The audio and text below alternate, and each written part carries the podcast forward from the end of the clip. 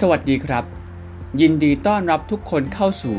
แบงค์เด็กดีพอดแคสต์ซึ่งจะเป็นพอดแคสต์ที่พูดในเรื่องของวิทยาศาสตร์และเทคโนโลยี และเรื่องราวดีๆ ต่างๆ ที่แบงค์เด็กดีอยากเล่าให้ฟัง ถ้าพร้อมแล้วไปรับชมรับฟังได้เลยครับ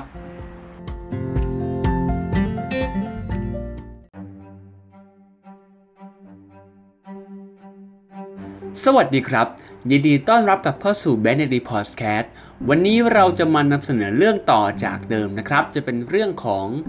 วันศาสตร์ต่างๆนะครับ เรารู้ไปแล้วกับวันศาสตร์ของญี่ปุ่นนะครับ หรือเทศกาลโอบงนะครับศาสตร์จีนนะครับ วันนี้ครับเราจะเสนอในศาสตร์ของสาธารณรัฐประชาธิปไตยประชาชนลาวนะครับ ถ้าพร้อมแล้วไปรับฟังกันได้เลยครับ เทศกาลศาสตร์ของสาธารณรัฐประชาธิปไตยประชาชนลาว หรือเทศกาลบุญห่อข้าวประดับดิน เป็นอีกประเพณีหนึ่งของชาวหนองคายที่ได้ใช้ชื่อว่าบุญเดือน 9 หรือบุญข้าวประดับดิน หรือบุญที่ทำในวันแรม 14 ค่ำเดือน 9 เป็นหนึ่งในประเพณีโบราณกระทำเพื่ออุทิศบุญกุศล ให้แก่ญาติผู้ล่วงลับไปแล้วของลูกหลานชาวอีสาน และประชาชนลาว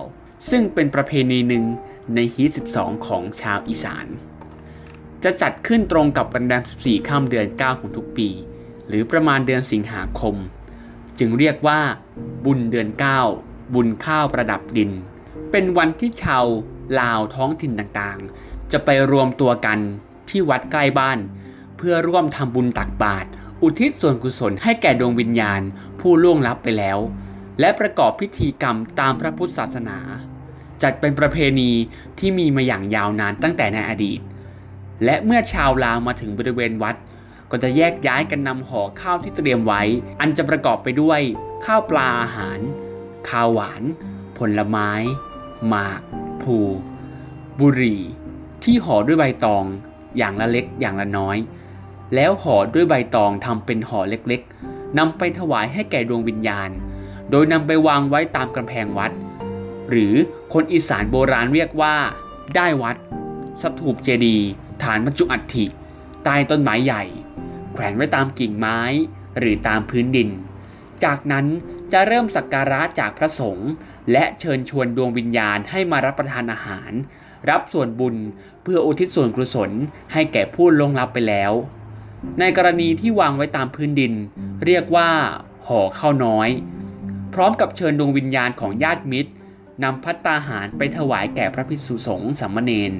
และอุทิศส่วนกุศลแก่ผู้ตาย โดยกวดน้ำหรือหยาดน้ำไปให้ด้วย ประวัติความเป็นมาของพิธี เทศกาลบุญห่อข้าวประดับดิน เกิดจากความเชื่อตามนิทานธรรมบทวายาตของพระเจ้าพิมพิสารกินของสงฆ์และยักยอกเงินวัด เมื่อตายแล้วไปเกิดเป็นเปรตในนรก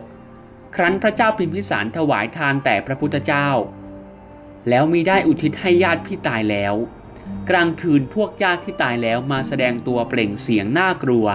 ให้ปรากฏใกล้พระราชนิเวศ รุ่งเช้า ได้เสด็จไปทูลถามพระพุทธเจ้า พระพุทธองค์ทูลเหตุให้ทราบ พระเจ้าพิมพิสารจึงถวายทานอีกครั้ง และอุทิศส่วนกุศลให้กับญาติที่ตายไปแล้ว และนั่นทำให้ญาติที่ตายไปแล้ว ได้รับส่วนบุญกุศลนั้นด้วย และได้มาแสดงตนให้พระเจ้าพิมพิสารเห็น และทราบว่า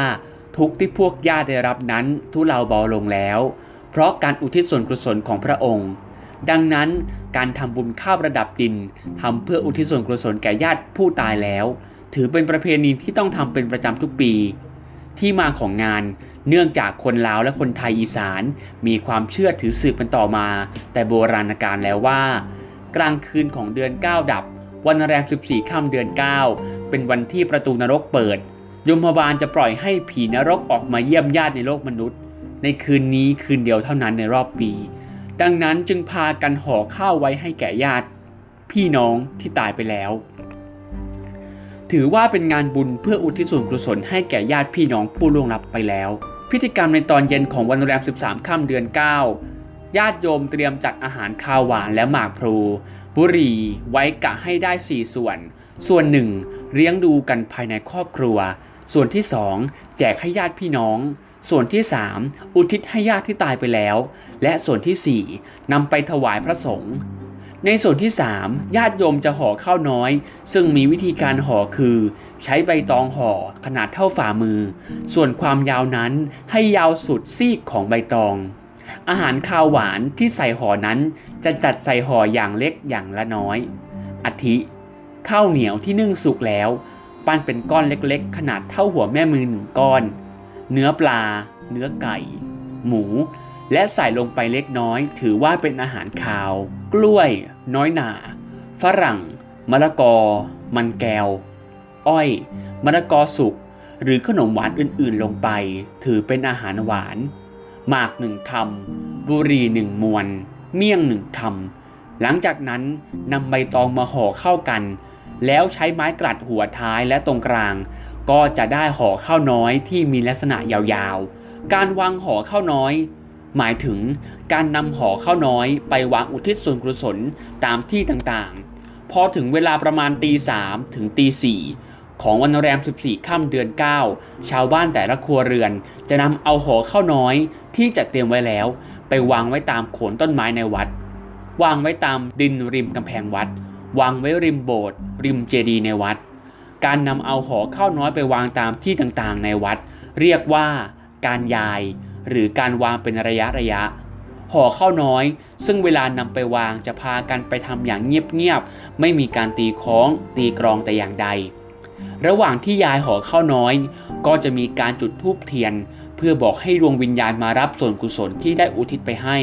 หลังจากนั้นก็จะแยกย้ายกลับบ้าน เพื่อเตรียมอาหารใส่บาตรในตอนเช้าของวันแรม 14 ค่ำเดือน 9 หลังจากนั้น พระสงฆ์จะแสดงพระธรรมเทศนา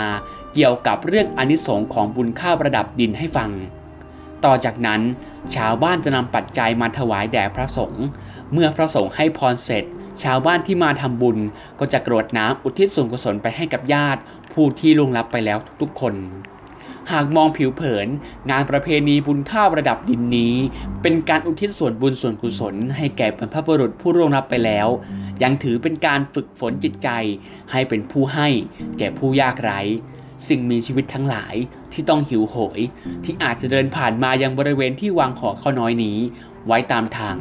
ชำระล้าง ความตรณีทีเหนียว ความเห็นแก่ตัวในจิตใจของคนเราได้เป็นอย่างดี พอได้เรียนรู้ประเพณีดีๆ ของภาคอีสาน หรือประเพณีของชาวลาว อย่างประเพณีบุญข้าวประดับดิน บุญเดือนเก้ากันแล้ว ก็เชื่อว่าหลายๆ คนที่อาศัยอยู่ในพื้นที่ภาคอีสาน คงช่วยกันสานต่อประเพณีบุญข้าวประดับดิน บุญเดือน 9 ให้รุ่นลูกรุ่นหลาน ได้มีโอกาสเรียนรู้ประเพณี และวัฒนธรรมดีๆ แบบนี้ด้วยเช่นกัน นี่คือทั้งหมดของเรื่องราวของพิธี ประเพณีบุญข้าวประดับดิน เป็นประเพณีศาสตร์ ของสาธารณรัฐประชาธิปไตยประชาชนลาว และเป็นประเพณีของภาคอีสานของเรา ถ้าชอบอย่าลืมกดไลค์กดแชร์ชวนเพื่อนๆมาฟังสาระดีๆ ในวันนี้ กับเรื่องราวดีๆ กับเทศกาลบุญห่อข้าวระดับดินในวันนี้ แล้ว EP หน้าเราจะเล่าถึงเรื่องศาสตร์ในประเทศอื่นๆต่อไป จะเป็นประเทศอะไร อย่าลืมติดตามกันต่อใน EP หน้านะครับ สำหรับวันนี้เชื่อว่าพิธีบุญข้าวประดับดิน ทุกคนจะได้รู้จักคำว่าศาสตร์ของประเทศลาว เทศกาลบุญห่อข้าวประดับดินสำหรับวันนี้ขอบคุณทุกคนที่ฟังมาจนจบ แล้วพบกัน EP หน้าสำหรับวันนี้สวัสดีครับ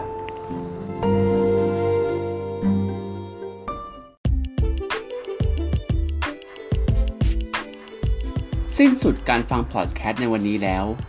ถ้าชอบอย่าลืมกดไลค์กดแชร์ และกด Subscribe แบงค์เด็กดี Channel เพื่อเป็นกำลังใจให้แบงค์เด็กดีได้สร้างคอนเทนต์ดีๆเหล่านี้อีกครั้งหนึ่งสำหรับวันนี้ขอบคุณทุกคนที่ฟังมาจนจบ แล้วพบกันใน EP หน้า EP ต่อไปจะเป็นเรื่องอะไร อย่าลืมติดตามการด้วยนะครับสำหรับวันนี้ สวัสดีครับ